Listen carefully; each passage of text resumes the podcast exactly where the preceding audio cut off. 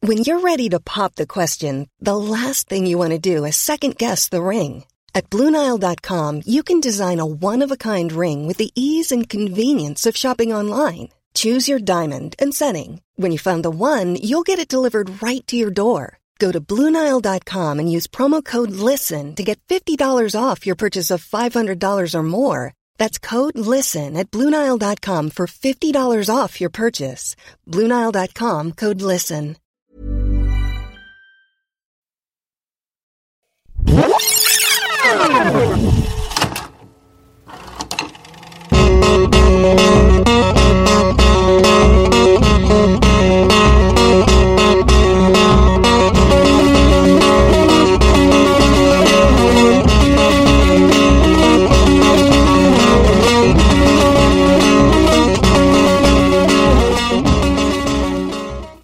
Dun-dun.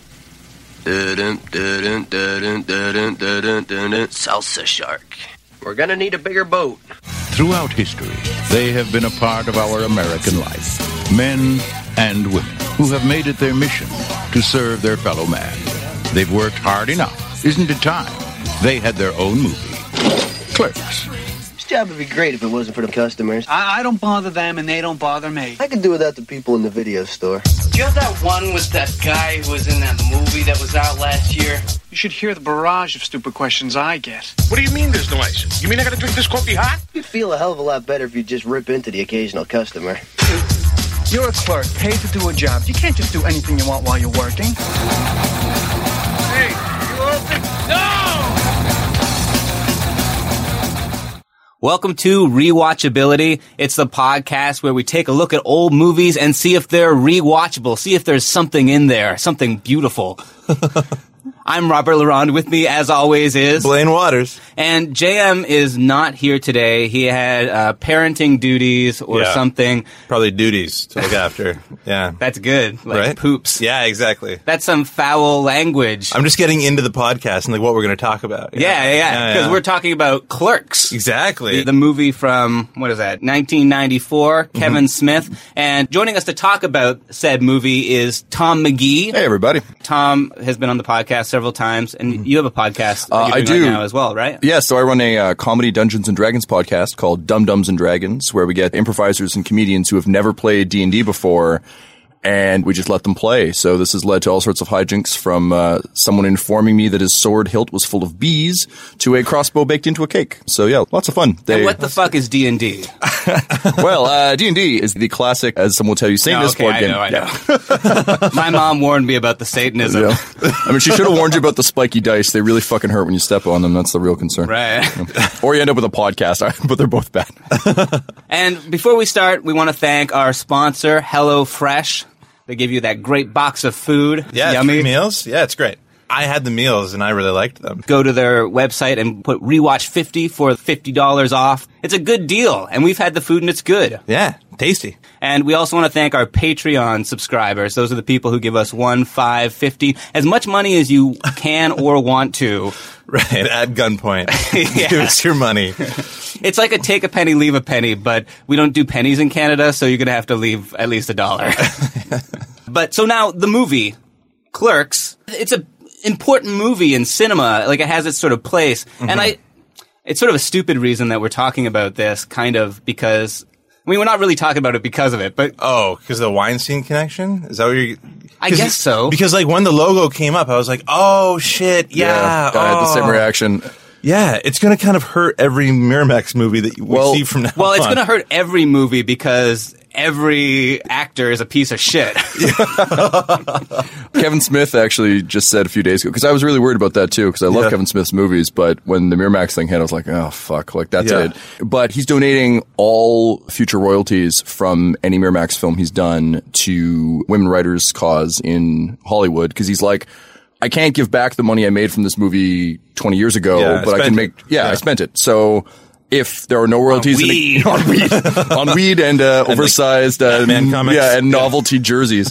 But yeah, so I thought that was pretty cool. That that made me feel a little less dirty about the uh, the special edition of Clerks that I own. Right. Um, Right. Because I Yeah. love Kevin Smith, but yeah, fuck Miramax. Yeah. Well, that's sort of what I thought as well. Like, it's good that he was trying to do something to make some sort of impact, and not saying that like he should be considered a hero over like the people who have come out and you No, know. no, of course not. It But just yeah, they're doing something way more difficult. yeah. But you know, we can give like Kevin Smith a little bit of a boost for Yeah. a good Yeah. intention, Exactly. Yeah. a good a good action. yeah, yeah. He's doing something proactive. Now let's shit talk his movie. no, no, no. I mean, it's a important film, so I think there will be lots to say about it. Let's Yeah. talk about the first time that we saw it. Blaine, Uh, I because I wanted to like make movies when I was a kid, and um, Interesting. Yeah, how'd that go? it's really my therapist. Mm, tell me about that. How does it feel now? It feels great, Rob. Uh, I know.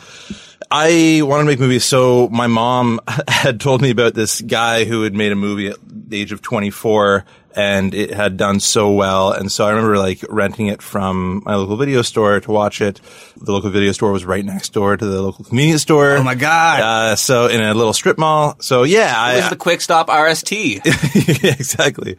Uh, except it wasn't in Jersey; it was in Ontario. But I really loved it when I was a kid. I thought that it was kind of a breath of fresh air to all the movies that we were seeing. It kind of reminded me of Seinfeld a little bit because like Seinfeld was Hmm. Yeah, on TV yeah, I too. could see that. It was very like vignette-y, like you'd s- set something up and just let it play out. And I thought that was really great as like someone who was liked being on stage and in drama. So yeah, I loved every minute of it as a teen. And looking back on it, I have some reservations now and some, and some questions to my teen self. Uh, but We're gonna hold Team Blaine ac- we'll accountable. put him on the stand. Yeah. Yeah. yeah. But yeah, I quite liked it and uh, it was interesting to rewatch it. What about you, Rob? well, yeah. I mean, I also, as somebody who wanted to make movies, was sort of introduced to Kevin Smith from that perspective. Like I had seen Dogma, and I think like part of the other thing was that Kevin Smith was sort of like on the early internet in like a big way. Not the early early internet, but like you know, Right. in the In 90s. DARPA, yeah. yeah. It was- But so, like, when we were wasting time at recess on the computers or whatever, high school. right. Yeah. Yeah. Or between classes, whatever they do in high school, we, you know, we'd be reading about the movies that we wanted to see. And Kevin Smith, because he was so like open with his fans, like it made it really easy to have an access point to like filmmaking. Well, yeah, he kind of felt like one of us. Yeah. you know, like that Yeah, kind of yeah, for felt sure. good. Yeah, And if he can do it, then maybe I can do it. I mean, probably anybody can do it. yeah, because he was a film school dropout. Yeah. and he went to like Vancouver Film School. Yeah. Yeah. uh, so it just felt like, oh, he's like a half-time Canadian, and maybe we could like do what he could do. Yeah. Yeah. Yeah, like he's not like rich. He's not handsome. No. You know, he can't He's punch a selling guy bombs. out. Well, and he was also talking about nerd stuff, and I mean, as a as a Yeah. nerdy kid growing up before, because I mean, it's it's funny now looking back at what it meant to be a nerd back in like you know the 80s through pretty much to like 2000 ish, where suddenly nerd stuff kind of came into vogue as people got older, and as the nerds got older, suddenly nerd stuff was popular. Yeah. but like Kevin Smith was the first filmmaker I can remember who was speaking my language to me about fan shit. yeah. The Simpsons certainly was, and like I was getting lots of references from them, and that was awesome. But in terms of talking about Star Wars particularly, and then later with Mallrats comic books and everything else, like I was blown away that like someone who made a movie likes the things I like and is putting them in the movie. Yeah. and he'd also tell dirty stories like you would to your friends when you Exactly, were 13 yeah. years Yeah, old, and he was right? fascinated with like sex, yeah, exactly. Sex and the having Death not Star. had it. yeah, yeah, and so uh, Clerks, though, uh, I think I saw his like other movies, his more commercial Before them? Before Clerks? yeah, like Dogma and Mallrats, and so when it came around to Clerks, you know, I, f- I found it like kind of slow and not as entertaining as his other films, though I sort of recognized it to be like sort of important for what it was, and you know, it might be better than his other films in certain ways. Like it doesn't have a mall, yeah, but you know, there's like discussions about things that matter, like the contractors on the Death Star or Yeah, yeah. or something like that. So I thought it was a good movie. yeah. What about you, Tom? When was the first time you saw So, Clerks? so I saw it in high school as well, and I also rented it on VHS from Blockbuster Video, which is right down the road in another tiny Ontario mini mall. And I'd seen, I think, similar to you, Rob, I'd seen Dogma first, I think, but it's hard for me to remember now because I, I got into Kevin Smith in a huge way for all, all the same reasons we've, we've just been talking about. And that happened to me a lot in high school where I would suddenly get hooked on something that I hadn't really encountered. and then dive deep. And I, I like I didn't smoke in high school. I didn't drink in high school. I din't swear till late in high school. so it was weird that oddly, like the Kevin, that Fucking Kevin, grade yeah, 12. fucking grade twelve, right? Um, Just entering the school. yeah, that's right. That's that's how I, I started my school year. Yeah. Fuck. Oh, I did it. um, uh, and then I became the captain of the football team. But it's it's interesting. uh, Like uh, as I was rewatching it today, I was thinking how weird it was for me to kind of latch onto this universe that does live so heavily in stoner culture and in slacker culture. But again, for me, and I mean, certainly like Dogma was a much flashier film and a bigger film and a more colorful film. But I, I fell hard for Clerks. It was one of the first films I'd seen like that. I hadn't seen Like an auteurish film. yeah, before, sort of. I'd like, seen, I'd I'd certainly seen yeah. some of the, the, the classics, but we, there was a joke in my household growing up that my mom would always want to rent quote quote the classics, and invariably they'd be a a film I should have fucking seen at that point, and b something in black and white, and I was like, ah, god damn it. So it's super weird for me to see a modern film in black and white, particularly one that was talking about things that my friends and I would talk about, like the fucking contractors on the Death Star, and also. It's funny. I looked up Dante's age today, and apparently he's supposed to be 22. And I'm like, this Oh, feels like a bunch of 14 year olds working at that thing. Because again, for yeah, me and my friends in high school, I was like, yeah, these are the kinds of conversations we've had, not necessarily all in this exact same voice, Right. As Yeah. happens kind of throughout. but it also showed me that yeah, there was a different way to approach script writing, and certainly even with the script writing that I work on now as a as a script editor or write myself, that sort of Kevin Smith tone is definitely something that is at the core of where I think I started to learn that I could write in a way that suited me rather than just having to latch on to what I was seeing elsewhere, and particularly in the '90s, that was a lot Yeah. of like very declamatory. It was, it was, it was because I was thinking of the golden age of the the rom com, right? With like um, Oh, yeah. the sort of like uh, Got Tom Mail Hanks, and- you, you've yeah. got mail sort of thing. And I can't write that style to save my life, but this style, I'm like, yeah, okay, I get this. Right. And then from there, I, I bought in hard. I love the evenings with Kevin Smith uh, DVDs. I've like Yeah. bought everything. I bought his books. I followed his blog. And you're right. He was one of the m- first accessible celebrities where I'm like, oh, holy shit, there's actually a way to reach this guy one to one. That's very strange Mm-hmm. as opposed to kind of Hollywood's out there and here I am in Canada. And he also sort of like predated like the sort of openness that celebrities have. Like now you're expected to know everything. I mean, a celebrity shares every aspect of their life through Twitter or Right. Instagram.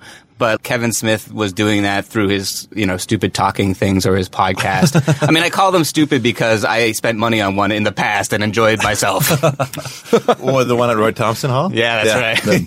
it was good. But I mean, so, y- you know, he's a, yeah, He's yeah, he's just all he's a staple of filmmaking, and and I think he's kind of a, a bright star for for like wannabe filmmakers everywhere, right? Like he was the guy that did that, and I think for Canadians too. Like I don't know, probably for Americans too, but for Canadians, like I remember seeing him on the street in Toronto and being like, Yeah. oh, that's like Kevin Smith, like that's that's someone who did what I want to do. It's yeah. amazing. Well, he liked Canada. Like, Yeah. So that made us feel good. he really liked Degrassi.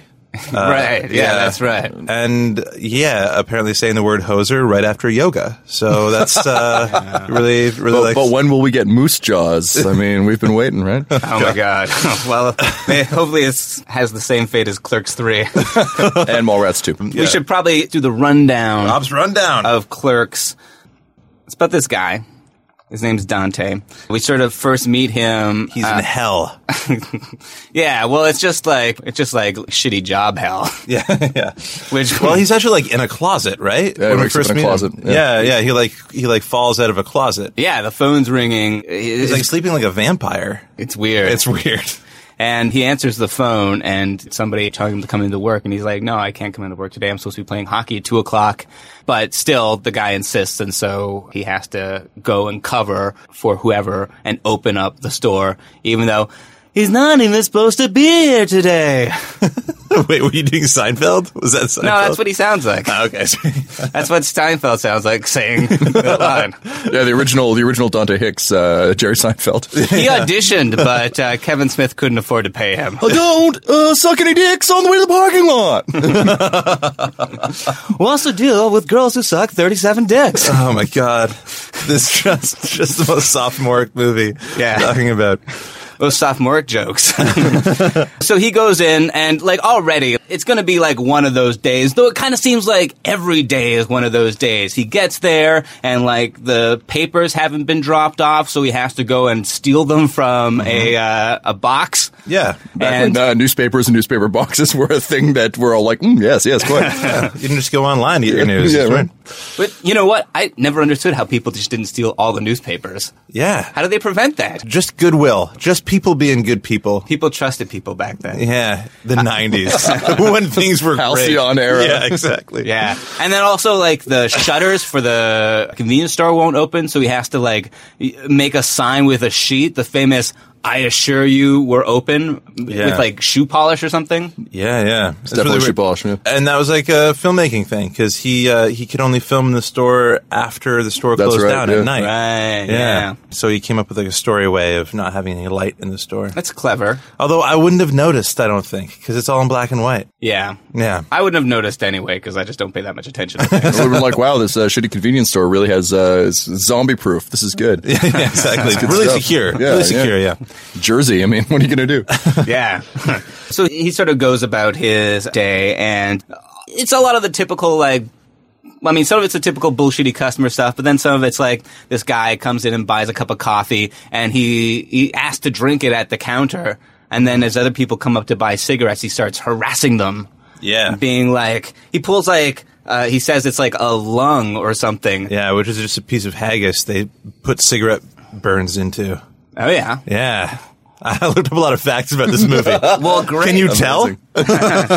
Yeah, so he gets like there's like this big like demonstration. This Hmm. guy's like, this guy is a cancer merchant. He's selling you death. Yeah, yeah. You want to buy these cigarettes? We're all going to die anyway, but we don't have to pay for You it. should buy. I'm going to I'm gonna buy some Chuli's gum. Yeah, That's what yeah. I'm going to buy. yeah. yeah. And then it comes out that he's a Chulis Gum representative. well, Dante on, is man. sort of saved by his girlfriend, Veronica, who comes in, sprays the guy with like a fire extinguisher, and then like exposes him as like a Chuli's shill. Right. and saves the day. So that sort of like sets up like the main sort of plot of the movie, if there is one, is that like Dante has this girlfriend who's like kind of great, but he's like, ah.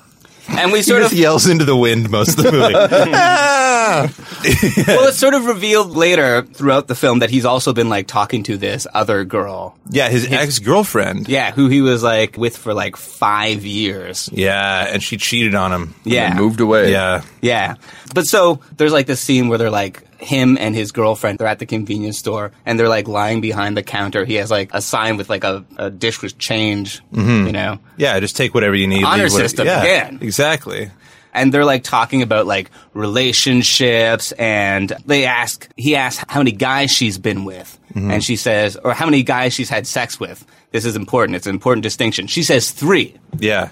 And well, then- she no because she's really interested in his sexual proclivities because he he's slept with like twelve people, right? Yeah, that's right. Yeah. He slept with 12 people. But so w- we find out later after this guy comes up and buys some smokes, they start talking about this guy. His nickname is Snowball because of this certain thing that he enjoys, which is a sexual activity. And Dante assumes that because they're talking about the girl's friend having this name for him, that the girl's friend, his girlfriend's friend, gave this guy, Snowball, the blowjob with the snowball. Right. But in fact, it was her.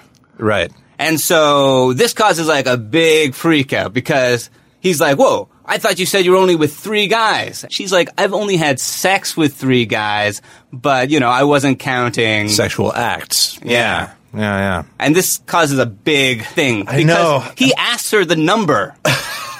And I hate I hated it watching this movie. I hated his reaction to it. It all felt so awful, and I hated him as a character going forward. Yeah. From his reaction, be like thirty seven dicks. You so and I was just like, get get over it. Yeah. God damn it. It's kind of like the '90s, where like he felt like a sense of ownership over her mouth, and he was like, he was like, "Yeah, I'll like kiss 37 dicks every time I kiss you." I'm like, "Oh God, man, like Well, let it but go." There is something interesting, I think, as well in terms of at the end of high school, I definitely uh, identified with Dante from the perspective of not knowing what the fuck to do with your life and being kind of stuck and like. on board with that. Uh, but I remember being struck even then, and particularly now rewatching it with Randall's whole bit. And this is jumping ahead a bit, Rob. I apologize, but like Yeah. Randall's whole bit later, where he's like, "Fuck you, man. This this girl's great, and you're being a piece of shit."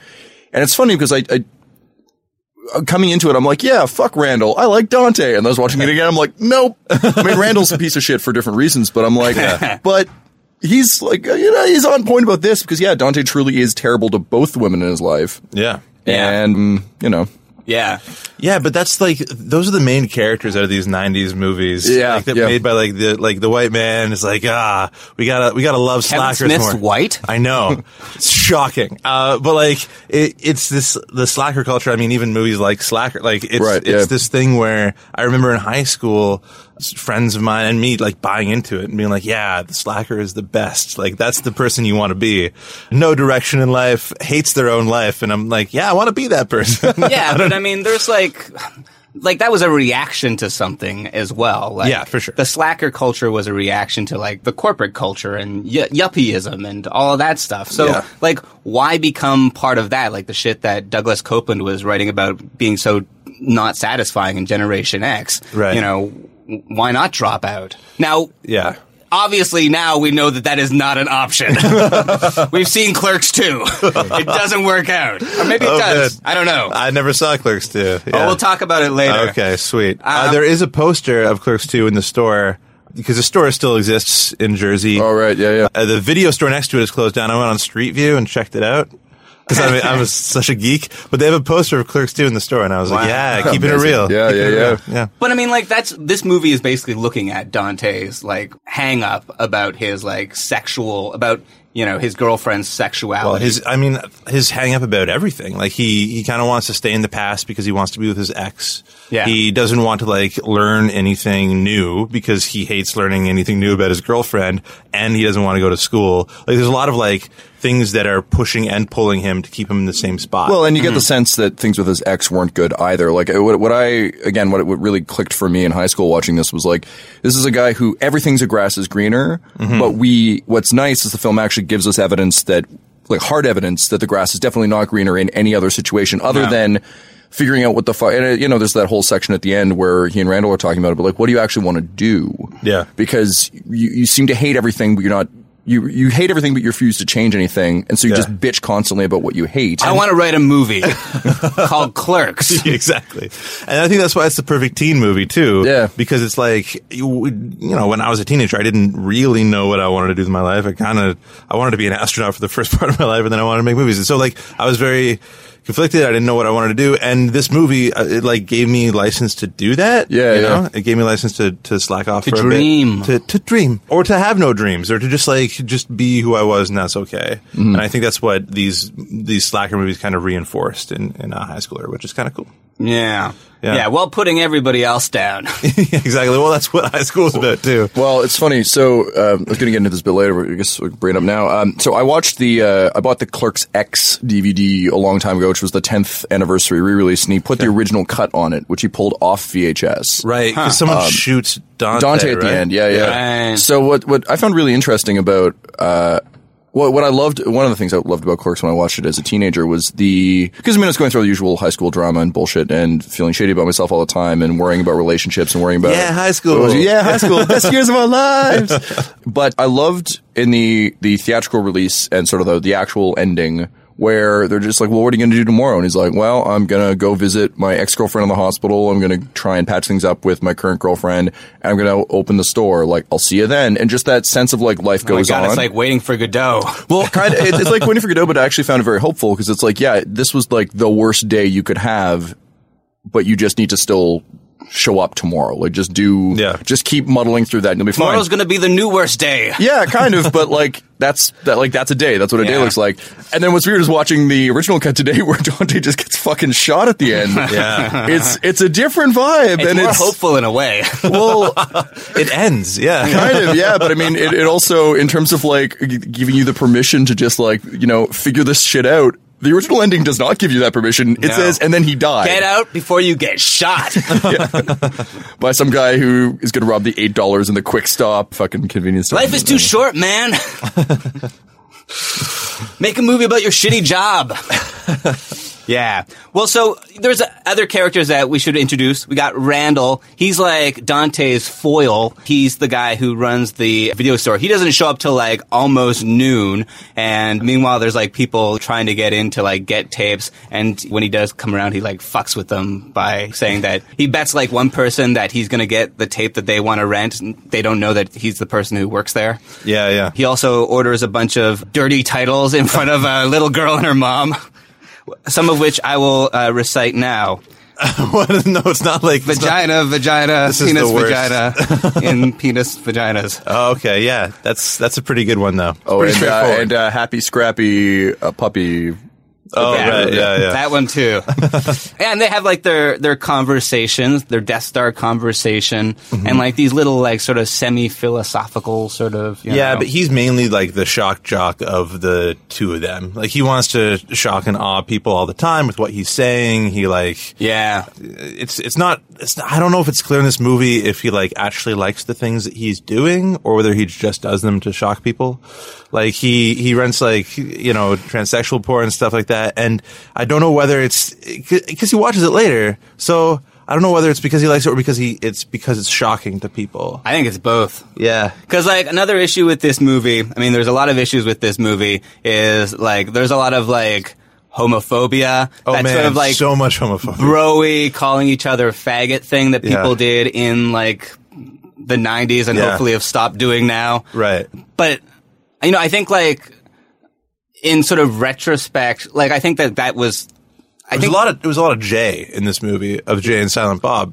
Well, I mean, in, That was- like Randall And did, Randall a, did it a lot too, of homophobic sort of remarks. Jay is more like calling everybody sluts and bitches. Right, There's a yeah. lot of it's all, Yeah. it's all like I don't know how like two misogynistic drug dealers became like the icons for a generation. Well, they got the, they got to go on an adventure with a monkey at one point. That always endures you to the people. ah, that's Yeah. true. Ronald Reagan. Yeah, Michael Jackson. yeah, I don't know about that Bubbles. one. Yeah, well, and it, it's it's weird because it does.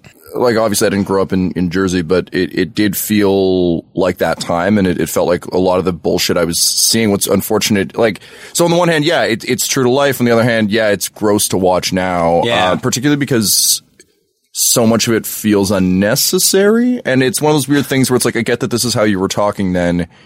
If you had, for example, just with the line faggot alone, if you just cut that, if that had just not been in this film, it would stand up a lot better now, regardless of, Yeah, you know, that's Well, how we spoke back then, you know? Yeah, but even I mean, even the misogyny, like uh, the homophobia is one thing, and the misogyny is another, and like that's coming around. And I think the things they're saying about uh, w- how they refer to women in this movie are going to be just as shocking. As They that's- say bitches and sluts.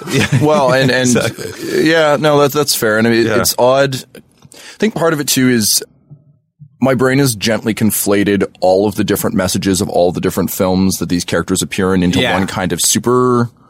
yeah, you Like say Jay and this, but Silent you- Bob are so ragu. fun. Well, yeah. they're- they're he fun. doesn't call as many women bitches in Jay and Silent Bob Strike Back. Well, I mean, Chasing Amy has Kevin Smith deliver this long monologue about uh, respect. Uh, it's similar to r- weirdly Randall's little comment about Dante's girlfriend. And Actually, um, It, Soundblock it does parallels too. it. It's a theme. it's a theme, and it's it's a very like genuinely touching monologue in Chasing Amy about like the, the the people you care about and why you care about them, why you should care about them, and the kind of bullshit you should just let go, otherwise you lose them. I'm like, ah, great. So the problem is that version of Silent Bob lives in my head as much as this version of Silent Bob in the same way that. Oddly, all the shit I know about Jason Mewes and Kevin Smith's relationship lives with Silent Jay and Silent Bob to the point that I'm willing personally, and this, I'm not saying this is correct, but I'm willing to mentally mentally write off a lot of the bullshit that happens in this movie because I'm just like, oh, but I know their relationship enough to know b- blah blah blah. The problem is It's that like when your isn't- friend is drunk and says something, you're like, but I know them. sure, kind They're of all right. but unfortunately, Yeah. it means that I'm letting an like a bunch of external data I have influence a film, which can be helpful, but also the film is a film. It exists from top to bottom. That's the movie.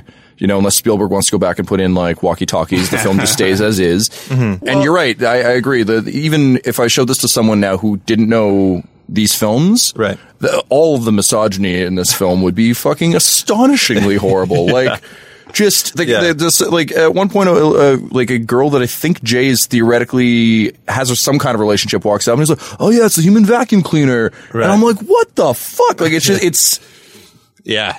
kind of shocking, and they just let it slide. Like it's not shocking to the characters. It's just Yeah, but I think I think what you said is is kind of true though because there is a larger universe here, the View Askew universe. The View Askew universe, You said yes. that earlier, and I- I, I uh, did. that's the first time I've heard it. But Yeah. but there is a larger universe here, and so uh, someone watching this movie and just this movie is going to have a certain idea of what Kevin Smith, who, who Kevin Smith is, Mm-hmm. and, and what he stands for. But I think the the larger piece in hearing him talk and hearing him talk about his relationship with his wife and stuff like that, like I think that presents another side. So Yeah, I think there's two sides. I'm not to this gonna for say sure. that like Kev. I, you know, I think that this was like his first movie. He was a very young man, Yeah, and he was 24, like. man. You know, when you're a young person, you're like very much like debating these sort of things. And I feel like, like Kevin Smith, the writer, is critical of Dante and Randall and kind of Jay and Silent Bob when they like use these sort of remarks. And like, I, he- he's definitely like getting the rise f- for it. Like, you know, s- he is exploiting that. Yeah. But I do think that like throughout these movies, if you sort of look at them, there is like a growth. And like I think that he does or at least he sort of like would challenge his own like narratives with his first with some of his movies anyway. Yeah. Yeah. Okay, we're gonna take a break, but we'll be back in just a second. Even when we're on a budget, we still deserve nice things. Quince is a place to scoop up stunning high-end goods for 50 to 80% less than similar brands. They have buttery soft cashmere sweaters starting at $50, luxurious Italian leather bags, and so much more. Plus, Quince only works with factories that use safe, ethical, and responsible manufacturing. Get the high-end goods you'll love without the high price tag with Quince. Go to quince.com slash style for free shipping and 365-day returns. All right, we're back with Tom McGee. We're talking about clerks. So, we were talking about some of the other characters, some of the bigger characters. Yeah. What am I- Are you referring to, to Jay and Silent Bob? no, I was talking about Olaf. Berserker! that part was my Yeah, he- one of my favorites. he is a, he's a bit, pretty big character. Yeah, and there's like other like sort of like it's sort of like a window that we get into like this world from behind the counter. Like we see the people who come into the convenience store who buy smokes who are like weirdos. There's like this one guy who is looking for the perfect dozen eggs. Yeah, and the and Kevin Smith's sister is in that scene. Uh, she talks about how it's oh, is he a guidance counselor? And like, yeah, how did you know? And she's like, well, all guidance counselors like eventually get this way because they don't do anything good with their lives. Like they don't have an impact on anyone, which is pretty. It's pretty harsh. Yeah. it's pretty harsh. Some guidance counselor that Kevin Smith had was like, "I told you to develop your film. you know, it's the one who's like, go to Vancouver Film School. And yeah. Here's this form. Did you follow up on that Vancouver film school thing? Kevin, this is your guidance counselor. you and your fucking perfect eggs. It's our guidance counselor, Mr. Hicks, Mr. Dante Hicks. hey, that name's good. I've got an idea.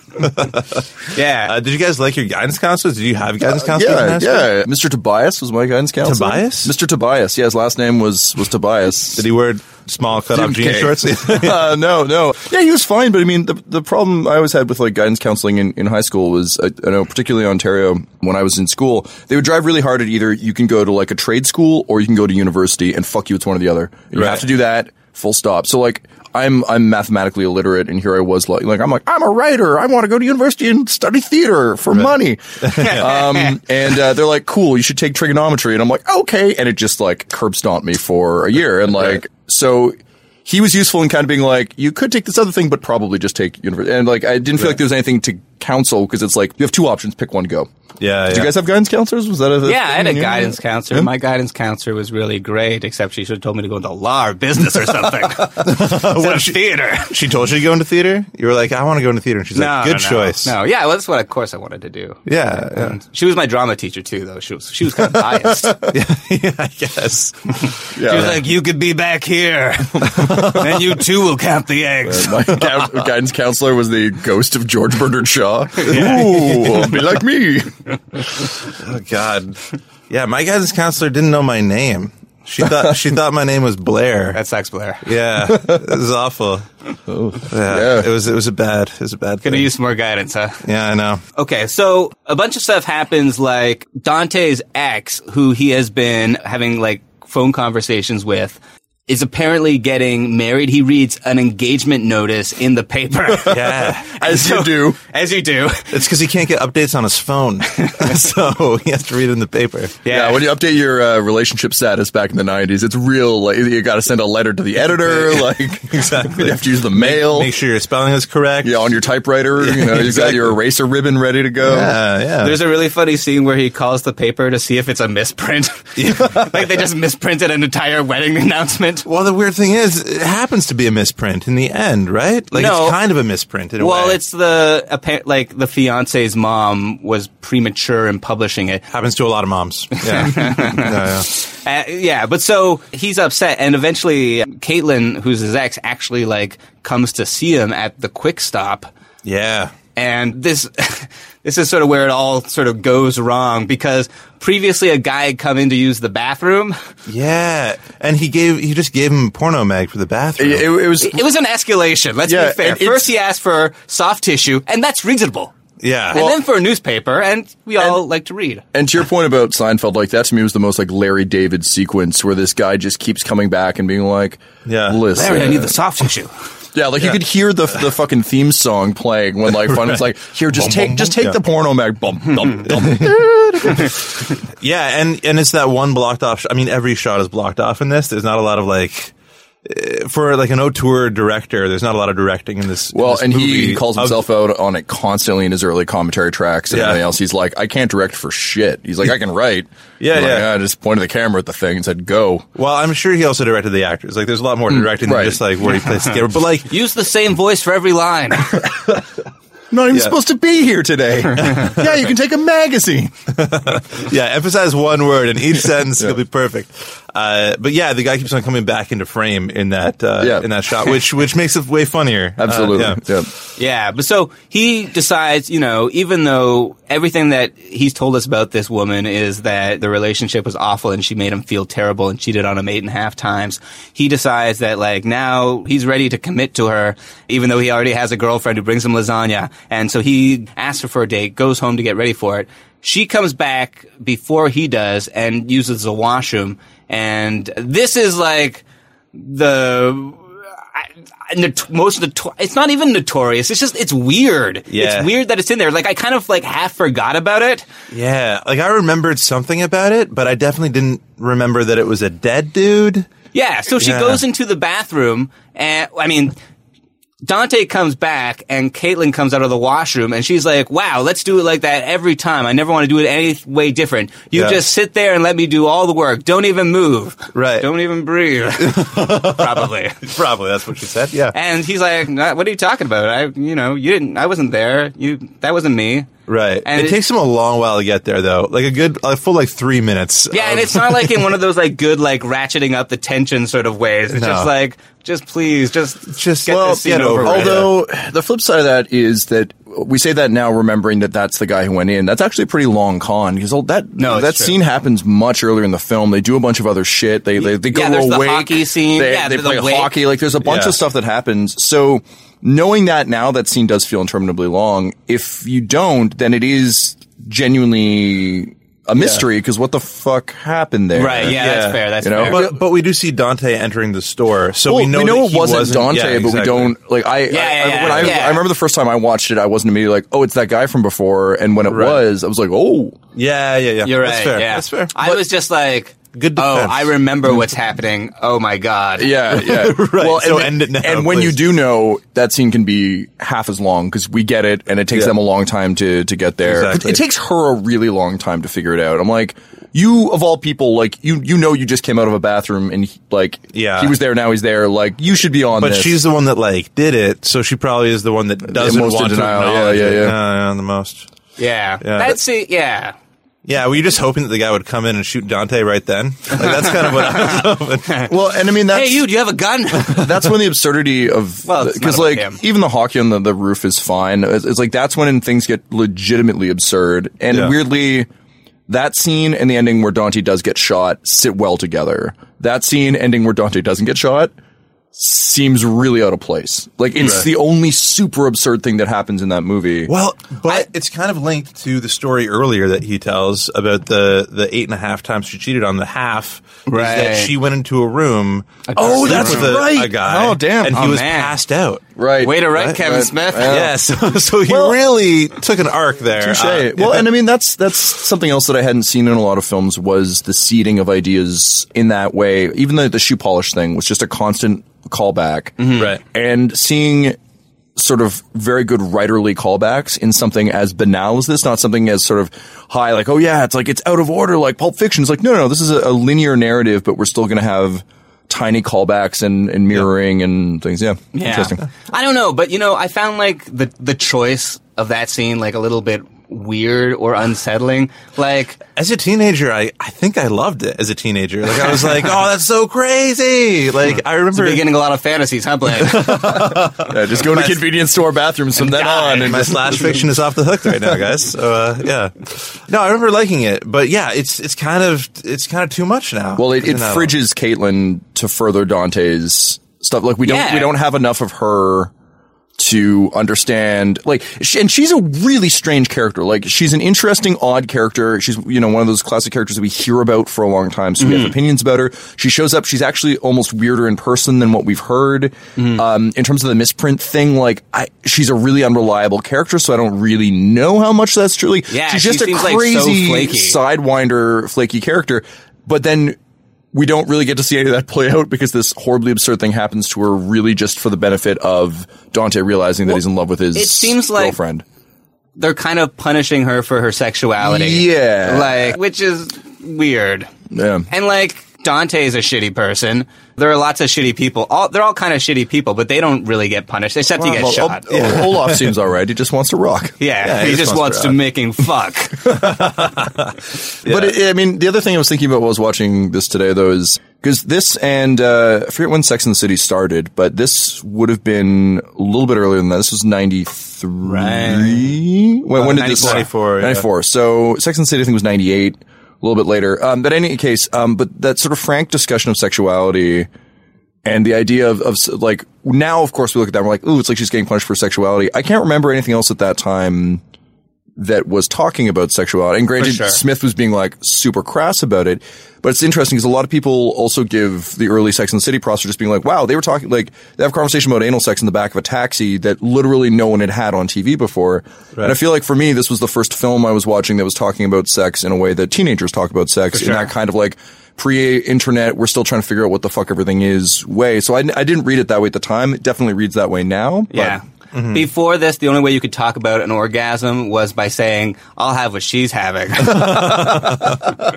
or by panning slowly up to curtains. Yeah. that was, that was the real way. yeah. Yeah. Well, that's the, true. The we sort Truman of Show like, special.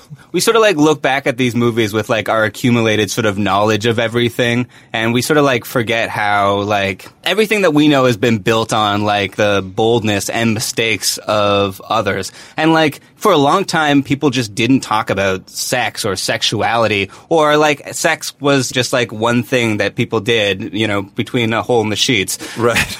and then like this this movie has an expanded vocabulary Yeah, like definitely. snowballing Well, and and when like the internet sort of came about, like those were the things that like all of a sudden you had access to. You didn't have to like find an old penthouse in the woods or something like that. you could just you be were like, raised in a small Ontario town because that's how it happened. That's that's how it all happened. that's like too true. now you have Uh, to find a tablet with porn on it in the woods. Yeah, just an iPad under a rock with like Yeah. a six pack of craft beer. Yeah. Amazing. Like, Ah. wait, wait, these, these weren't hobos; these were hipsters. Yeah. But we can still like be critical about it and be like, well, Sure. that was like a little bit weird. Maybe I wouldn't do it that way today. but also like not just the, the women were like hypersexualized in this like the, the men were really sexual too like everyone was pretty sure. sexual because they were all teenagers even though they were in their early 20s Yeah. they were all teenagers And Kevin Smith has a whore mind. He's dirty. well, and uh, just like a horror mind that's great that's Did like you see that tweet? that's like your his parents loving speaking through anniversary tweet to his wife. no what was what was it I dare not repeat it, but it involved the a word that started with P, a Okay. word that started with A, and a word in the middle that started with T. The Pat. That's great. yeah. Um, His wife's name is not Pat. Uh, I did, however, like that his girlfriend Veronica is that her? Yeah, Veronica. I liked Uh, that- Veronica was also the first time I'd seen a female character defend her sexuality in just a, a straightforward, earnest way. Yeah. because she's. Not at all, abo- and like her explanation when he's like, "Well, why'd you suck so many dicks?" She's like, "Well, sometimes I've been making out with a guy, and then like I don't know, I just suck his dick." Yeah. And Dante, of course, is like horrified and everything else. But that was the, one of the first times I'd seen female characters given license to actually just defend their sexual choices True. in a way that wasn't a weird like damsel in distress thing or a shamed thing. And what's Yeah. funny is Dante then immediately shames her, but I think as the audience we're supposed to be on side with With her. her defense. And that's also largely because all the characters have that Kevin Smith deliver, particularly in this film more than any of his other films. They all sound like Kevin Smith having a dialogue with himself. so what's interesting is we get her defense of her sexuality the same way Dante would defend his sexuality or anyone else would. It's just a blowjob. What's the deal? yeah. I'm not even supposed to be down here. yeah. That's that's fair. For sure. And it Yeah. continues on with like I mean, his only other good movie chasing Amy. no. Right. But I mean And like Yoga Hosers. I guess that's his like only other movie that seriously tackles themes of like sex and Well, in relationships. terms and, of- and Nazi bratwurst. Yeah. Sorry, that's yoga hoses again. I'm sorry. Fuck. Yeah. But when are we going to talk about Moose Jaw? Yeah. Well, in the end, she like leaves him though. Like she breaks up with him. well, and that, that's why why I dug the again that that original ending or like not the original ending, but the the actual ending of the film where it's just like, yeah, I'm going to try and patch this up tomorrow. Probably isn't going to work, but I'm going to try. Blah blah blah. I was like, good. That's that's that. I can relate to that in terms of. It was one of the first times I'd seen a, a less than clean ending on something like that that wasn't definitively someone died tragically and it's one of those like it was a great love but now they're gone films or it was like we worked it out like he caught me on the way to the airport and that was Unresolved. very helpful at the time for me now i'm just like yeah cool but yeah high school me felt very differently yeah, Yeah, yeah. And that's Clerks. That's clerks. We did it, guys. Yeah. We did it. We did it. And they did it. They like they made this movie working overnight. Like everyone had a day job. Like it Yeah. seemed like just a labor of love for everyone involved. And it was like all local theater people and people that he met at the film thing in, in Vancouver. So some Yeah. Canadians in well, there. it's sort of like a notorious start that he had because he sold his comic book collection, he maxed out Oh, his man. credit cards, and he somehow raised thirty-two thousand dollars to make this movie. Well, I uh, remember one of the stories he told on, I think it was the first evening with Kevin Smith, was that he would work as many shifts as he could at the video store and he'd apply for credit cards as Kevin Smith. And anytime someone called t- to check the reference, he'd be the guy who'd pick up the phone and say, Oh, yeah, Kevin's great. Like, you should give him this loan. so he basically got a bunch of credit cards and a bunch of lines of credit because the manager at the video store was vouching for him. And they just used all those to make the film. Yeah. Which is fucking bonkers. But I mean. I mean, I'm glad it worked out for him. I Yeah. feel bad about other people who are like, "Well, Oh, if Kevin Told us Smith to did it, oh man, I'm in so much debt." Yeah, but people will do that. Like even like I've heard stories about film school and like people spending fifty thousand dollars on their like film school film, Yeah. Yeah. like like a ten minute piece, and it just rocks. My, it, anyway, it blows me away. I it, Well, and the, the fact too that, that that's sort of fascinating about that that idea of the DIY filmmaker is that Smith was one of the last people to do that pre-internet, right? Because that changed fucking Mm-hmm. Yeah. everything. Like the fact that he he had to like really shop this thing around. He showed it at, what Ken was that where he showed he showed it somewhere crazy and it got and that's Sundance. where Sundance. Well, it was it was uh, it was a thing in New York before he had shown it uh, to buyers. It was a buyers festival in New York, and no one came except one guy from Sundance, and was like, Oh, "Hey, crazy. you should put in for this festival," and he didn't even know about it. So wow. Well, and it's interesting. Sundance. Uh, That's like in the biopic of Kevin Smith, right there. Sundance, interesting. Dr. Chris Helmsworth. I should check that out. Yeah. so what's neat about the cut I watched today is that it it is the cut he showed at Sundance in 2012. Right. And like the sound is garbage. They had to There's, strip like, it off one of shitty VHS. band doing all the music. Yeah, like none of the music's the same. A lot of the mixing's terrible. And he opens with a video, of course, where he's just like, "So this is what you're going to watch." And I warn you, it was shitty. On the other hand, it it kind of actually helps because with the video quality being that shitty and it like you can see the lines running through where the tape was like Right. warping and everything else. I was like, yeah, th- this is how this film feels. Like this, they feel it will always feel like Right. a VHS film. Yeah, yeah. But anyway, all I'm going to say that like he he had to do all of that at a time when you didn't have crazy access to you know Vimeo Yeah. or YouTube or everything else. And people weren't making like independent movies. Like that wasn't really a thing. Like there was like the, Cohen brothers, like they those were the famously- first people. I Them and know. Sam like Raimi? Sam Raimi. Yeah, yeah. Yeah, but it wasn't like at the time. Like again, you could just go on the internet and find out how these people did it. right? Yeah. And like, like it sort of became part of like a huge movement, you know, which sort of involved like Quentin Tarantino and uh, Spike Lee and Mm-hmm. Yeah. uh, Robert Rodriguez and uh, other people, and like they sort of became like the heroes and darlings of indie cinema. yeah. and then the market shifted. So what's interesting is like eh, Kevin Smith's story is very useful, and I think like definitely in terms of my own, as I said before, my personal development, Clerks is a huge part of that. However, I to our point earlier about like maxing out all your credit cards, I don't think that's how it works anymore No, because the Oh, I don't think market so. has shifted so drastically that okay, I'm going to max out all my credit cards so I can make this film on shitty cameras and I'll edit it myself and the music will be terrible and it doesn't matter, blah blah blah.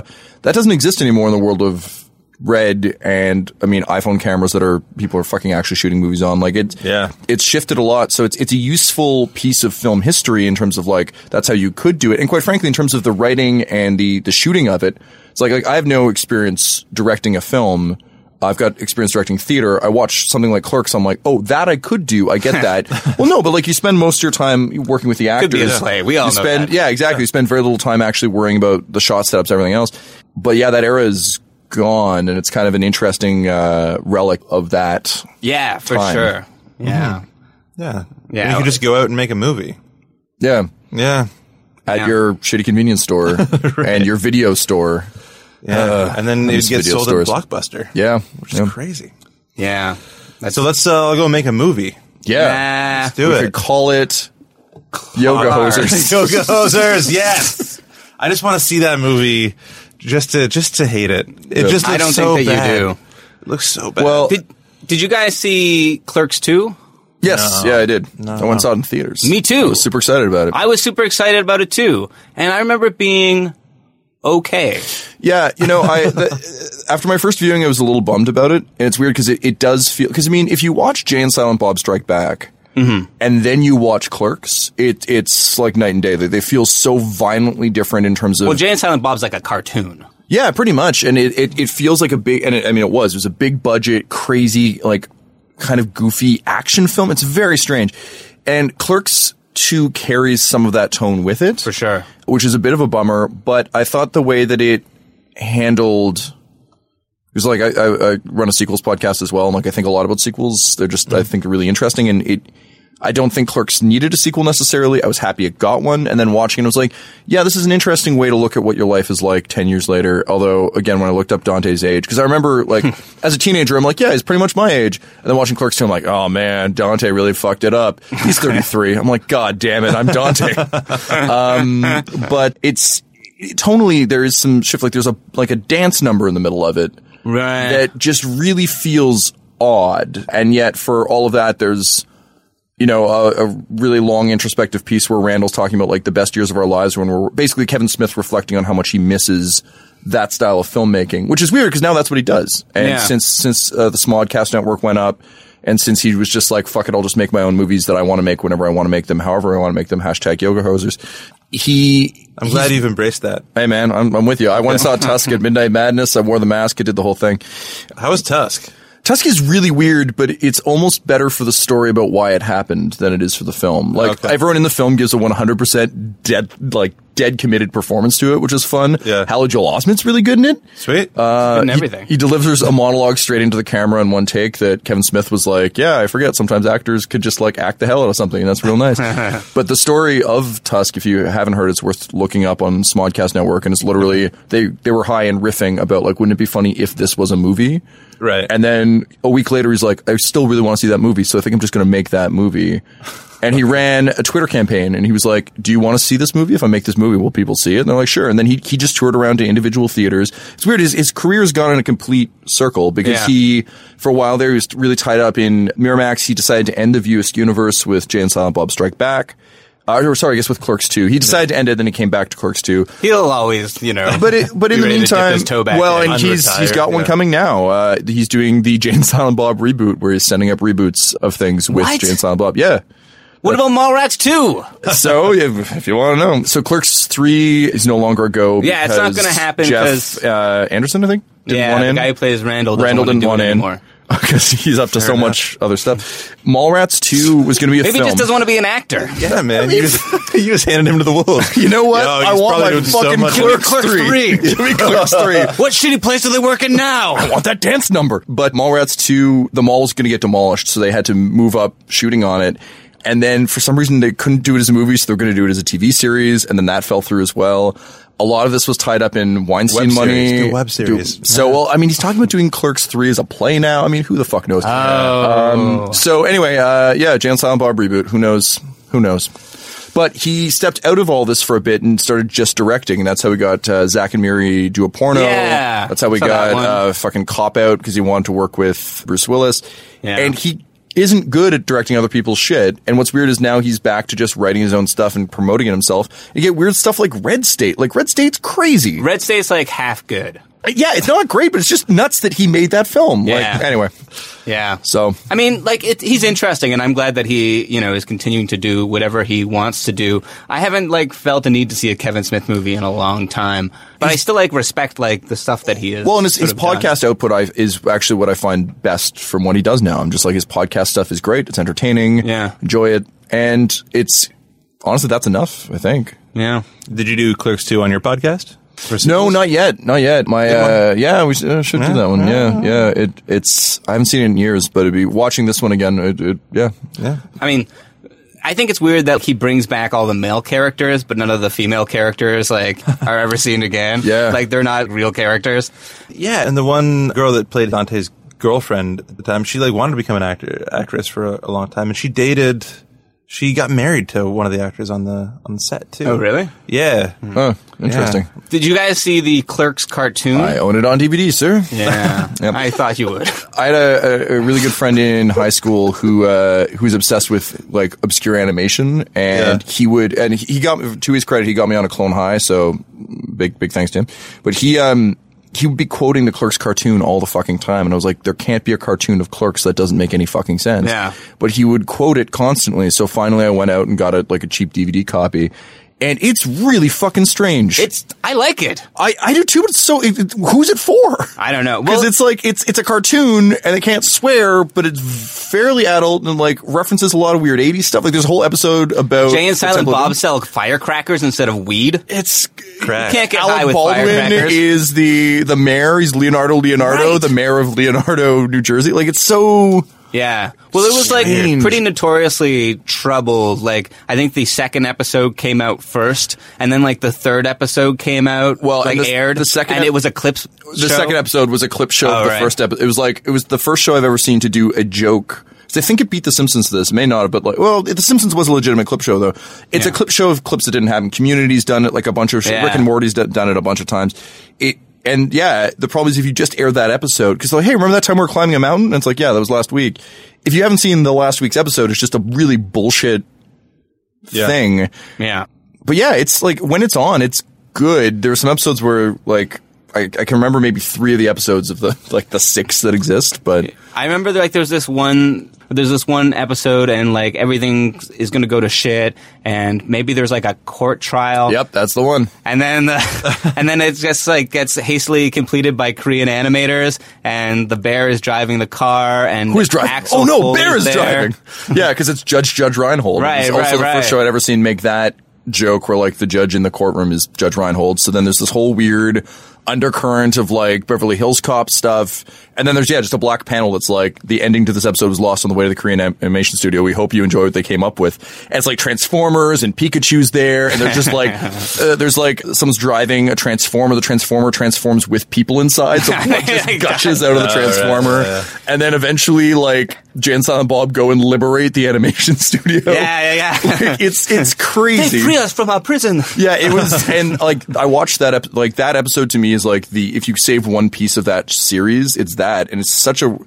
It, it predates again a lot of the stuff I like about Rick and Morty and a lot of the Dan Harmon style of Yeah, comedy that came later. Yeah, it's pretty good. And actually, Jason Mewes did a. I haven't seen it, but Jason Mewes made a an animated Jay and Silent Bob film. later. Yeah, it's on. I think it's on Netflix. But um, after he got clean, he started showing interest in directing and writing. Kevin Smith was like, "Well, if you want to do this, man," and I think it's called Jan Silent Bob's super groovy animated movie. Oh right, yeah, yeah, yeah. But yeah, so that exists. Yeah, and there was also supposed to be a Clerks four. No, there was supposed to be a Clerks live action show, which actually predates the cartoon, and it was like I think starring like Jim Brewer from SNL. Whoa, Goat boy, What? Yeah, he was maybe Jay, or they. He was wow. going to be Jay, but then Kevin Smith owned the name, owned the rights to Jay and Silent Bob, but not to Clerks. So he said that they couldn't use. He was so disappointed with the show that they couldn't use the word Jay. They couldn't use the name Jay, so they changed it to Ray. And apparently, it, they only did one episode, and then that was Ray and talkative Bob. Like Yeah. Talking to Robert. yeah, yeah. but then Kevin Smith, like, he submitted a script for them to use, and they didn't use it, and that became one of the episodes of the cartoon series. Oh, interesting. yeah. And didn't Weird. he also have like? Wasn't he writing a Superman at some point? He's- like, yeah, he's done that. stuff. Yeah, the Superman thing was supposed to be Superman directed by is- Tim Burton. Tim Burton, yeah, and it's honestly Nicolas that Cage? that story is Yeah. one of, is the best thing I think he's ever put to one of those like evening with Kevin Smith, and- and Yeah. it's spectacular. and that's what's so interesting to me is that like he did Clerks, and they're like he should do a Superman movie. Well, the way it came about was they, they brought him in to do rewrites because Right. they liked his writing, and basically they're like, here are the th- the three films you can do a pass at. It was like Beetlejuice Goes Hawaiian, the Right. remake of a Nice. Twilight Zone episode, and Superman. And he's like, well, actually, like I know a lot about Superman, and so th- this was like a nerd dream come true for him. And basically, he was just giving notes, so he just like ripped up the script. He's just like, oh, this is fucking bullshit. Here's the blah blah blah blah blah. And they're like, okay, thanks. And he goes home and he called his friend. He's like, hey, I just told them their Superman script sucks. He's like, did you offer to write a better one? He's like fuck. Uh, but then they just kept calling him back. And anyway, it's a beautiful story. It escalates great. There's a wonderful tie into Wild Wild West in it. Yeah. Yeah, it's definitely worth a listen. It's on YouTube, I'm sure. But Well, it's ju- it's interesting to me because like right now they take people who make a good independent movie that does Sundance, Yeah. and then they m- make them do a Star War, and it's yeah, it's weird. I feel like they got it from that too. They're like, oh, Well- Oh, And, like half the time it doesn't work out. Like when they got man. that guy for Jonathan Fantastic Trank Four for or whatever. Fantastic oh, Four. yeah, Yeah. I kind of feel bad for that guy, even though I sh- I, I guess I shouldn't because he did it to himself. But like, it's a lot of pressure. yeah. Uh, yeah, that. that, uh, that I mean, whole- it's a weird sort of. I don't know anything about it, but yeah, Um, but you know, I think the thing was is that like Kevin Smith actually liked comic books and superheroes, and for the most part, like at the time, it seemed like Hollywood thought that comic books and superheroes were sort of beneath them. And yeah, yeah, Superman, yeah, yeah, Batman, it made a bit of money, so it's good. But like, like they didn't actually but it, like it- them. yeah, no, I agree because it wasn't really until Sam Raimi's Spider-Man that you got a comic book fan making a comic book movie. Right. Uh, Although uh, Donner was also a bit of an exception with with the original Superman flick. Like Tim Uh, Burton didn't like comic yeah, books. Burton hated comic books. Yeah. he was a comic book. Like he, he, like drew. And, no, uh, he's like an old gothic novel oh god, Yeah. All right. in a Burton, dusty bookshelf. Get out of here. with lightning outside, and Johnny Depp is dressed like him, And Helena Bonacardum. is dating Never heard of it. him as Johnny Depp. yeah, Yeah. Sweet. Let's uh, talk about whether we thought Clerks was rewatchable. Blaine, what do you think? You know, I think it's I think it's rewatchable in the fact that it's done a lot for cinema. It's like a cool time capsule of cinema, but I don't think I'm ever going to rewatch it again. I like I don't think it's that rewatchable to be honest. So Hmm. that's I feel like people are going to get mad at me for saying that, but I'm going to stick by it. I'm going to stick by it. See how it feels. What What about you, Rob? I, I'm aghast. No, no, about the movie. No, I'm a guest. You're not even supposed to be here today. I'm supposed to be playing hockey at two. you know, yeah, I, th- I think parts of it do stand up. Like, I think it's problematic. It's sort of a document of its time. Like, I don't think we should let people from the 90s off the hook for. For the nineties, Yeah, for the 90s. Yeah. Just all branded with the '90s. it's not like a great film, but I was surprised at how much I enjoyed the writing. And like, there's some legit funny stuff in there. And I found myself laughing at points. And I really thought that I was probably going to be above the whole thing, you know? So I, I think it's probably rewatchable. What about you, Tom? Uh, it'll always be rewatchable for me because it f- it fit that that sort of important point in my life. I, I agree with you, Rob. Like I there there were a lot of parts that I found myself laughing out loud at, which I don't really do with films I've seen a lot anymore. However, I don't think I could show it to someone who hasn't seen it without throwing so many caveats on it. yeah. and that that means something. And so I think ultimately, in terms of the general rewatchability of it, I I think if you extract parts of it and are like, hey, this this is the time capsule bit. Like watch, for example, like watch the Death Star contractor scene. That's going to tell you so much about how Judd Apatow happened and how a lot of our current comedy happened. Watch that scene because otherwise, yeah, you have to add a ton of caveats. So yeah, I, th- I think it is rewatchable, but it definitely carries with it some of the most problematic stuff about 90s culture that if you don't remember it or you didn't encounter it is going to seem so fucking crazy in the same way that watching like a late 50s movie is like whoa you can't say that um, so yeah I, I think yes with a with an asterisk All right. So that's rewatchability for this week. We want to thank our sponsor again, HelloFresh, and our Patreons. Thanks, guys. you guys are fucking great. Yeah, you're wonderful. And you can find us on Apple Podcasts, and you can give us a review and rate us there. We prefer the five star reviews. and you can also find us on Facebook, follow us there. We're on Twitter. Tom, where can they find you? So you can find me at McGeeTD uh, on the Twitters. I uh, review nerd stuff frequently on myentertainmentworld.ca and on my personal site, wallhoppin.ca. And you can find Dum Dums and Dragons on iTunes or on SoundCloud. It's garbageproductions.net. All right, we got to wrap this up because I have to go to work like right now. Thanks for listening.